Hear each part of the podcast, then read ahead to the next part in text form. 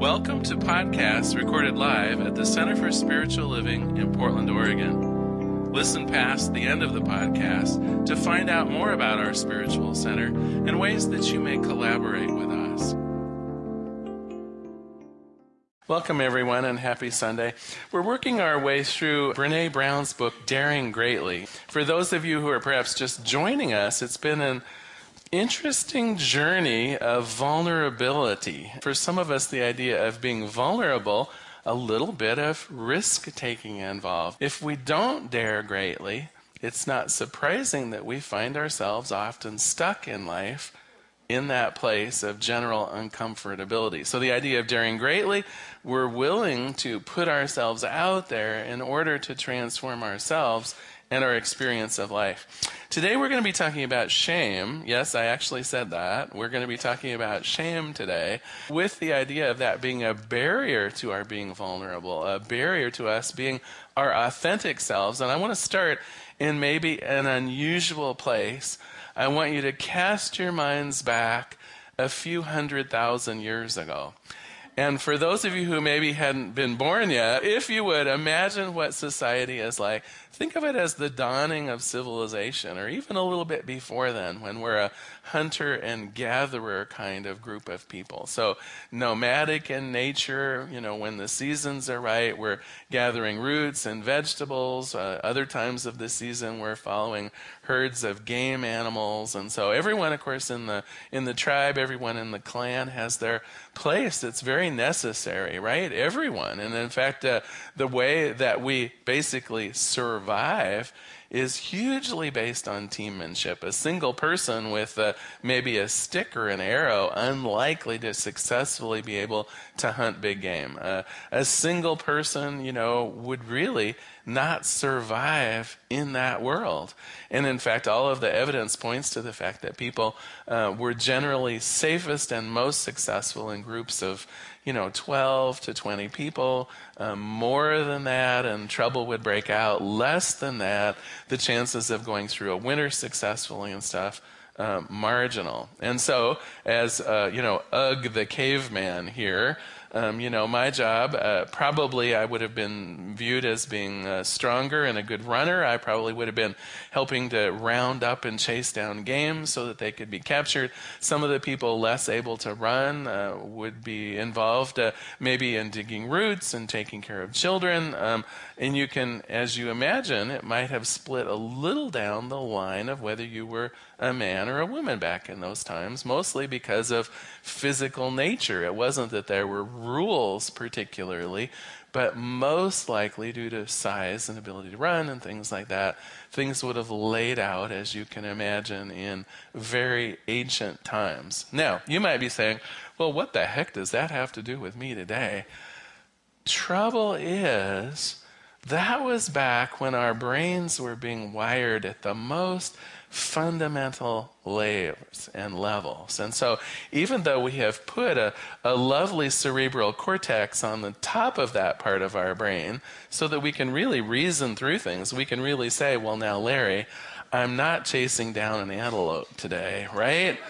All I have to do is be at my desk and do a little word processing, and all will be well. We're not in those times, and yet that piece of our brain is still there. And one of the hardwired pieces of it, I think you're all familiar with. We're used to being called the social animal, right? We're used to that idea of us working in society, and it started from those early tribal or clan days, but we're actually most at ease and most comfortable when we're part of some kind of a social group. And some of us get our social, uh, uh, our social input from our families or extended families and friends. Sometimes we plug into larger groups like a spiritual home on Sunday. Some of us plug into our work environments where we kind of view our coworkers as a little bit part of our, our clan or our tribe. But most of us feel best when we're plugged into that. Literally, sometimes we will start getting anxious when that is threatened. And what's happening is it's going back to that older part of our brain that literally saw being separated from the clan as what? Literally as death.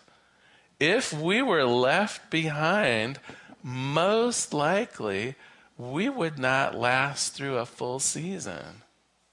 And so that is why some of those early, if you want to think of it, memories of the race around being isolated or not fitting in or not being able to pull our weight signifies that we may be ready to be culled, if you will, or left behind. Now, it's interesting, uh, you know, where, of course, that's not you know, on the top of our heads nowadays. We don't literally worry about uh, death if, uh, if, if a job comes up. But I got to tell you, think about some of the things that we observe in the world, and you'll see it fits.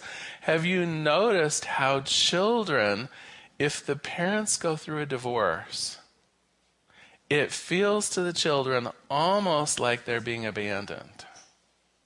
Now, even though the divorce might be amicable, even though people may be sorting things out in a very honorable and loving way with their children, there is that gut, visceral reaction of, oh my gosh, the clan is abandoning me. My family is going through a change, right?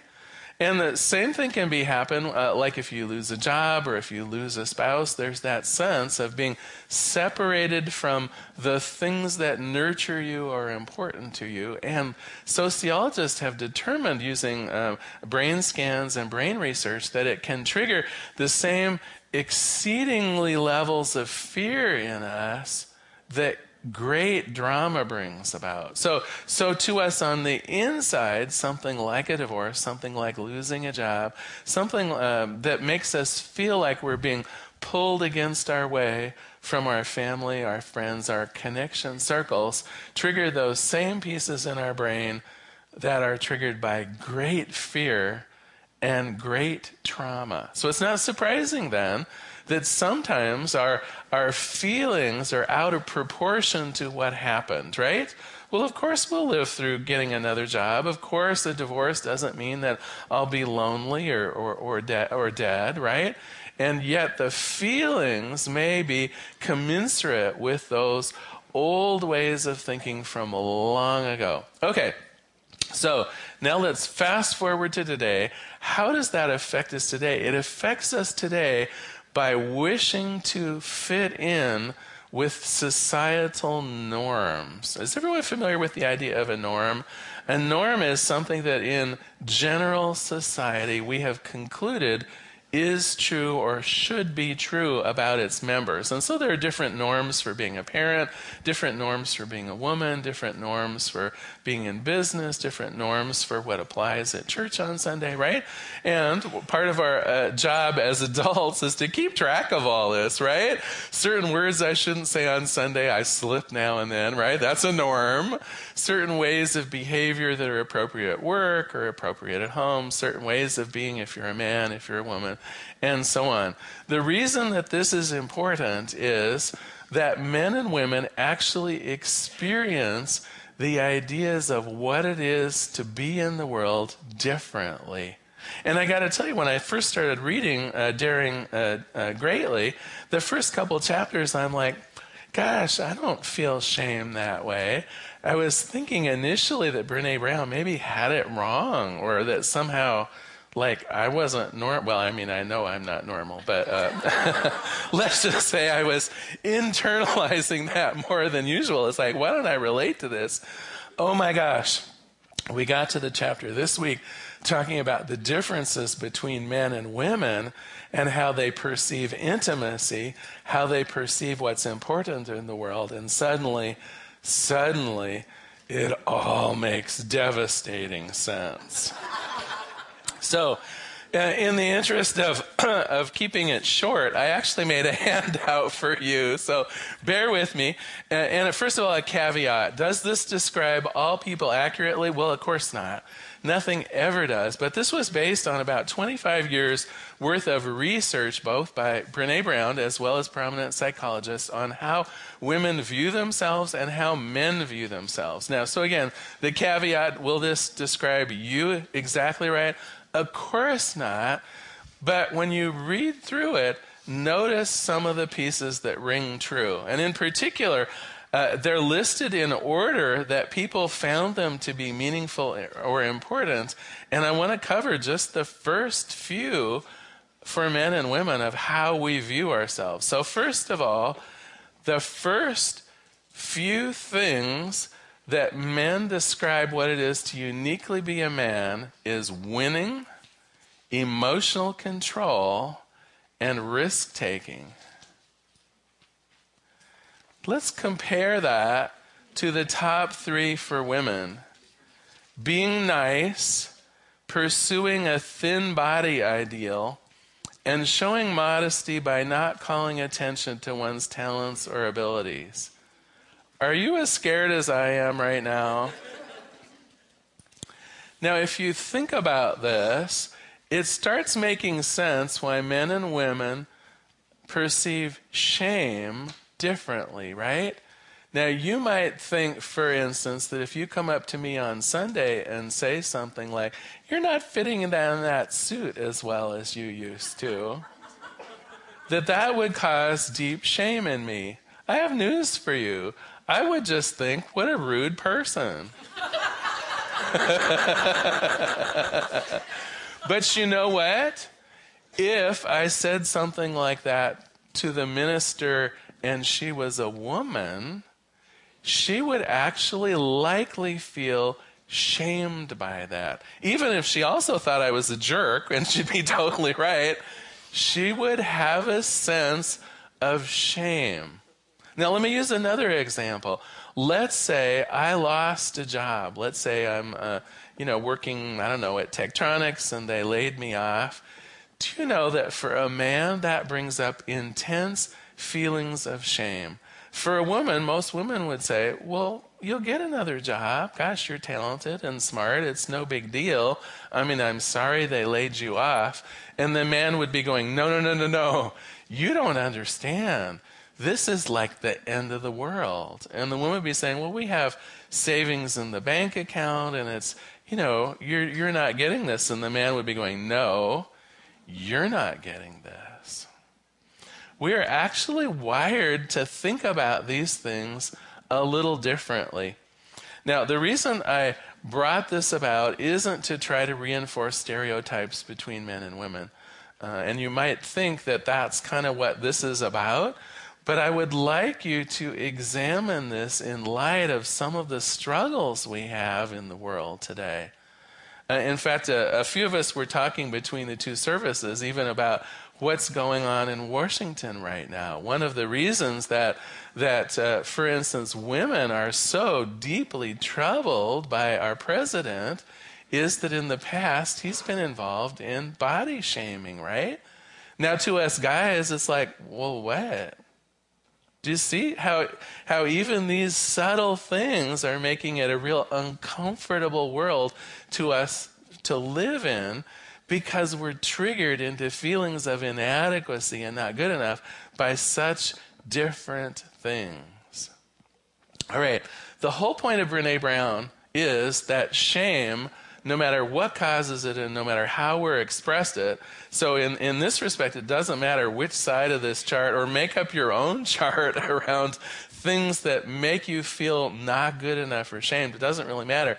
What Brene Brown says is that when we fall into that culture of shame, by definition, we're not being authentic.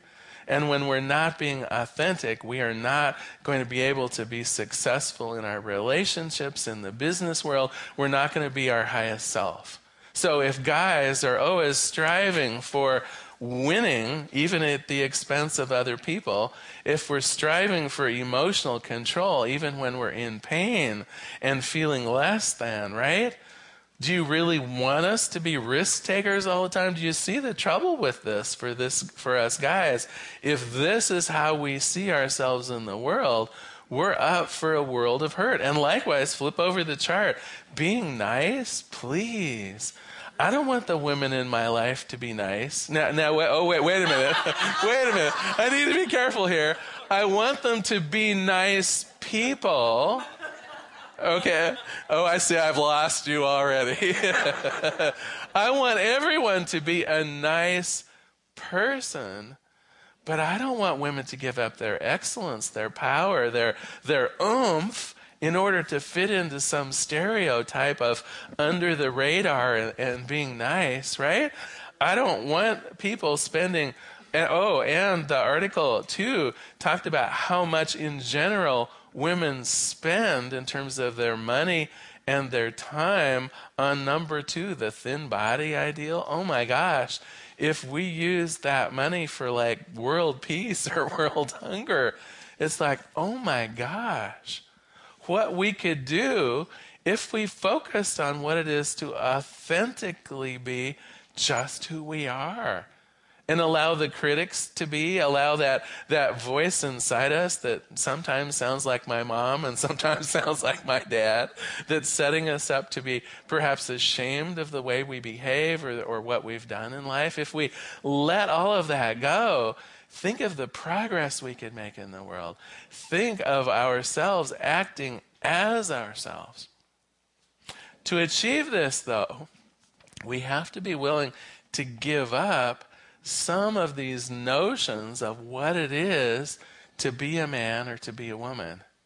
Now, for me, the idea of emotional control is kind of a big one. I've gotten over the winning thing it's occurred to me over the years that in order to win, someone has to lose.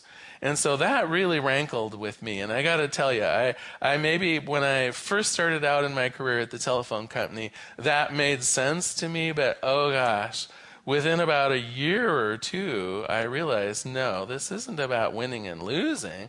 This is about collaboration. If we're to be successful, we all have to collaborate. We all have to be uh, clear of what the goals are. Everyone has to, to, to be able to, um, uh, to participate to their fully. We each bring unique skills. All skills are to be celebrated and so on.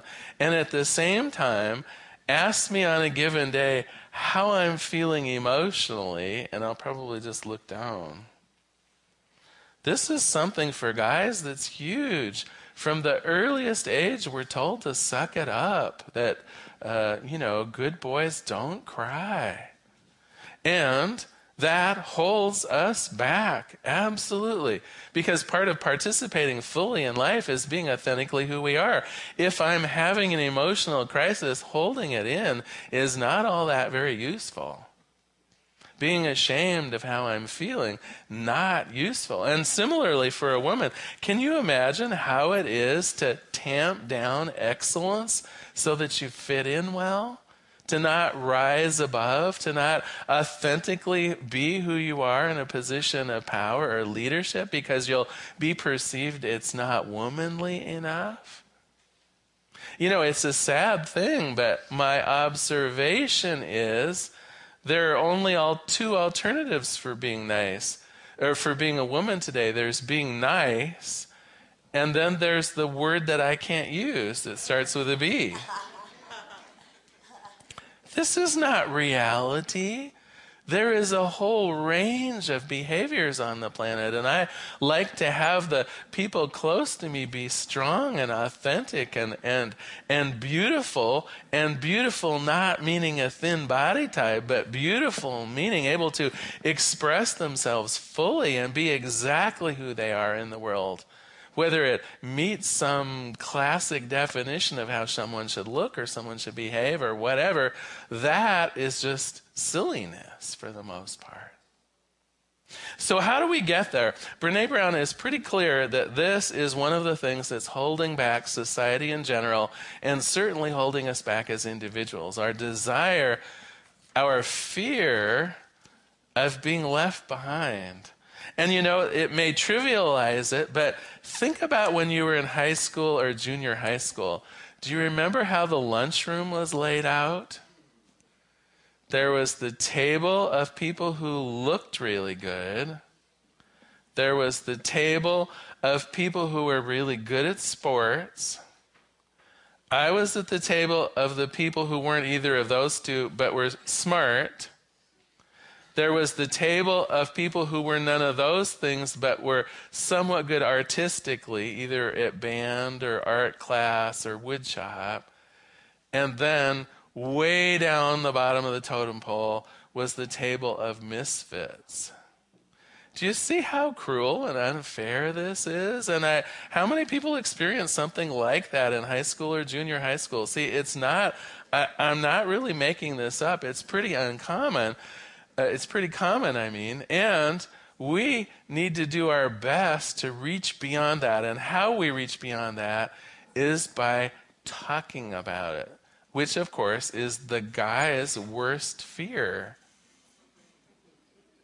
talking about it equates to being vulnerable, which equates to being weak.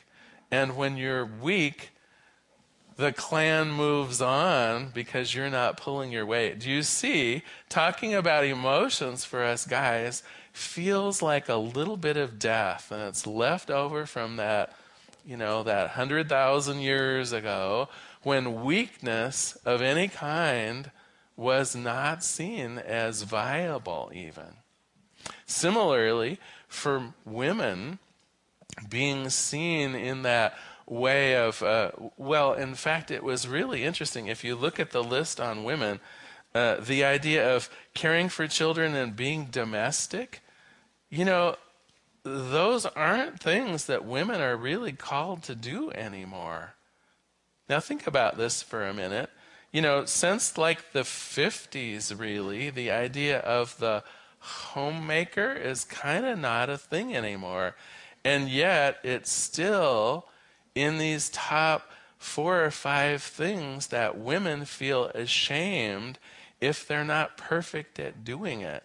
So, by the very definition of the way life is going on, a big group of people is being shamed if they're not good at doing something that isn't even valued anymore. Do you see how messy this is?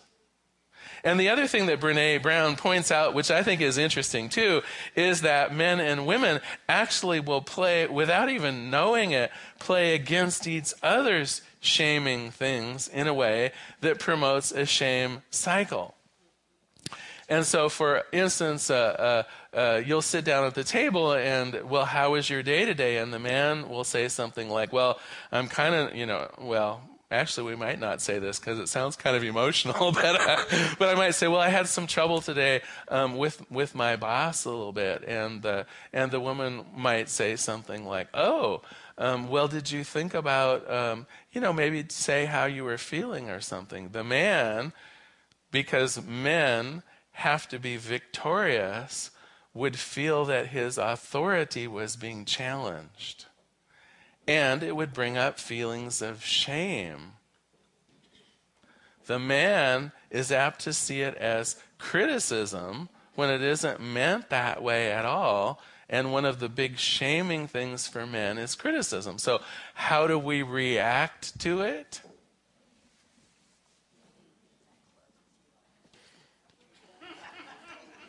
And then what does the woman do? When the woman is ignored, look at our sheet again. The woman wants validation that she's okay, that nothing is wrong. and when I do this, it sends the message there's something wrong with you. You're not even worth me talking to you about. Which, of course, what does that do? Deep shame. Do you see how we've just shamed all over each other without even really intending it because that's our natural reaction? Okay, so what do we do in real life? In real life, when we notice these things coming up, we talk about how we are feeling. So, so the guys have to just put aside that sense of feeling weak if we expose what our emotions are and say how I'm really feeling. I'm worried that my boss might fire me. And then if the other partner, if the other person says something like, well, it's no big deal. You, you know, you're really talented. You'll get a job. the guy is like, oh, what do you mean I'm going to Oh, wait a minute. That's right. I'm feeling like I could die if I lose this job. And we talk that out, how it's no big thing. Likewise, let's say you're in a supermarket and someone comes up and criticizes how your child is behaving in the supermarket. Now, to a guy, this is no big thing. To a guy, children act up. To a guy, well, so there was some crying and, you know, we took care of it. To a woman having her child care questioned in public. Now, now you guys are going, what, what? And you women are all nodding because that is a total shame button. Having your ability to raise your children properly is a complete and utter shame button. And so, when that's discussed later on in public, we need to work through that. You're a great mom. We're both great parents. It, kids cry sometimes in supermarkets. You did a wonderful job. Nothing bad happened. It was just the craziness of those other people, right? So, how are you feeling about this? Some of you are just giving me that deer in the headlights look. I want to talk about why this is important, though. This is important because we want to break those cycles that have been laid down since the dawn of time. I would like us to be able authentically to be who we are, who we're intended to be. And sometimes that will be stepping out way outside of gender norms. Sometimes that will be stepping way outside of whether it's comfortable to play certain roles or be a certain way in society. I would like us all to feel free to look as we would like to look, to act as we would like to be, to raise to the excellence of whatever we could be, not holding it back because it doesn't fit in. Does this make sense to you? All right, so what I'd like you to do today is some homework. You've got the sheet. Because I know this doesn't describe us very well, I would like you to make up your own sheet. So, your own sheet would say, how I describe what it is to be me, and underneath it, how I experience shame. So I'd like you to take, you know, take a look at both sides. I, I know we don't fit into stereotypical roles. I know we're all very individual. There may be ways that you feel shame that aren't on here at all. And then once you have described what it is to be you, and once you have described how you personally experience shame in the world, then our work is to be able to illuminate that. So, for those of you in family groups, for those of you in uh, uh, in situations where you feel comfortable, share your lists. Talk about literally your vulnerability so that we're not actually feeding into each other's shame cycles be that person who's willing up front to say, you know, when people question how I look, even though it's not rational, I feel a big sense of shame. When people question my ability to, I don't know, do a good job at work, I feel deep shame about that. And when we can begin talking about that in a rational way, using the, the, the frontal cortex, which is above and beyond those feelings left over from, from primal ages, we can begin making progress in the world. So, okay, we good on homework then? So, look through the lists, see what makes sense for you, and then be brave enough to talk about some of the people who are close to you or maybe even some of the people who are not close to you. Now, you might say, well, how do I do that? I'm not going to go over this list with like my boss or something. The idea is familiarity brings illumination. So that next time, let's say you're a guy, next time something about your job comes up that makes you feel, oh, holy heck, Am I going to lose this job? Am I not going to be able to do what I need to do? You can just take a breath and you can go, wait a minute. This is not about me. Of course, I'm going to be fine in the world. And likewise, if something comes up for, uh, uh, for you that's maybe someone's questioning your, the, how you're raising your children or, uh, or saying that you seem a little too bold, that's code word, by the way. If a woman is told she seems a little too bold, that's a code word. You be as bold as you can be. Do not have that sense of shame. But unless you're aware that sense of, oh my gosh, am I outstepping what I should be, I want you to immediately take that in and go, yes, and I'll take another step, right? Because when we illuminate these places where in the past we have been trained to feel shameful, we can move beyond it and really find our true voice. Okay, so you've got your homework. I just missed telling you the story though today. And so well, you know, usually I do a joke or a story. So here, so here it comes, and magically it ties everything together. It's magic, I swear. So a grandfather, his grandson, and their donkey were going into town. The boy rode on the donkey, and the old man walked. As they went along, they passed some people who remarked how uncaring it was of the boy to ride when his elderly grandfather should have that honor and that benefit. Well, the boy was deeply ashamed of his behavior and insisted that grandfather should ride, so they switched positions. Later, they passed some people who remarked, What a heartless old man, making that boy walk all that long way. Well, the grandfather was ashamed of his behavior, but the boy would not switch places with him, so they decided they would both walk to make things more equitable. Soon they passed some more people who said they were incredibly stupid when they had a strong donkey to ride. So they both decided to ride the donkey. That would still be equitable. Well, as they approached the town, they met some people who were horrified with both of them riding. What cruel people to overburden a poor donkey. Look at him. You're breaking the poor donkey's back. Well, the boy and his grandfather were both shamed at the thought of hurting their beloved donkey. They talked for some time, and in the end, they decided there was only one solution. He was fearfully heavy, but they decided to carry the donkey into town.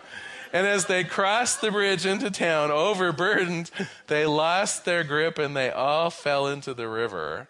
And, and, I know this apparently is an ancient Sumerian story, and in the ancient Sumerian story, they all drowned. okay, do you see where I'm going with this, though? Right? When we're pleasing other people, when we're doing what's expected of us, is it at the core of who we are? Or is it the outside world trying to tell us that it knows better of who authentically we are on the inside? Should we be leaving the world up to who we are authentically? Or should we be looking fearlessly at what it is we want to contribute to the world? How uniquely we are to be showing up? That authenticity that can only come truly from our heart. I'm going to close today with a, a quote from Brene Brown. She says, I look back on what I've learned about shame, about gender, and about worthiness, and the greatest issue is this. If we're going to find our, our way out of shame and back to each other, vulnerability is the path and courage is the illumination. To set down those lists of what we're supposed to be is brave. To love ourselves and to support each other in the process of becoming truly authentic is the single greatest act of bravery that there is. Let us pray. There is one power and one presence, one life and one goodness. There is only this thing called life. And what I know about it is that it describes everything every person, every place, it is the joy of existence. It is the, the love that passeth all understanding. It is the sweetness of life, the peace, the abundance, good health. God is truly the source of all.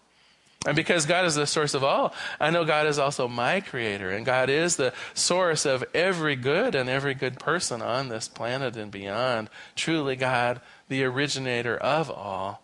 And because of this, it means me. I'm part of that. Each one of us is a, a, definite part of the entire whole. Each of us has that capability of love, of life, of joy, of peace. And when we live from our authentic selves, that is the, the vehicle from which the entire world is lifted up and raised. Each one of us bringing our part, each one of us uniquely being who we are without worrying about how we look, how we show up, what other people think.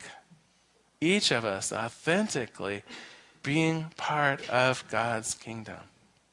And so on this day, I claim that ability to put aside notions of shame. I put aside that necessity to conforming to, uh, to systems set up centuries ago that may have no sense in the world today.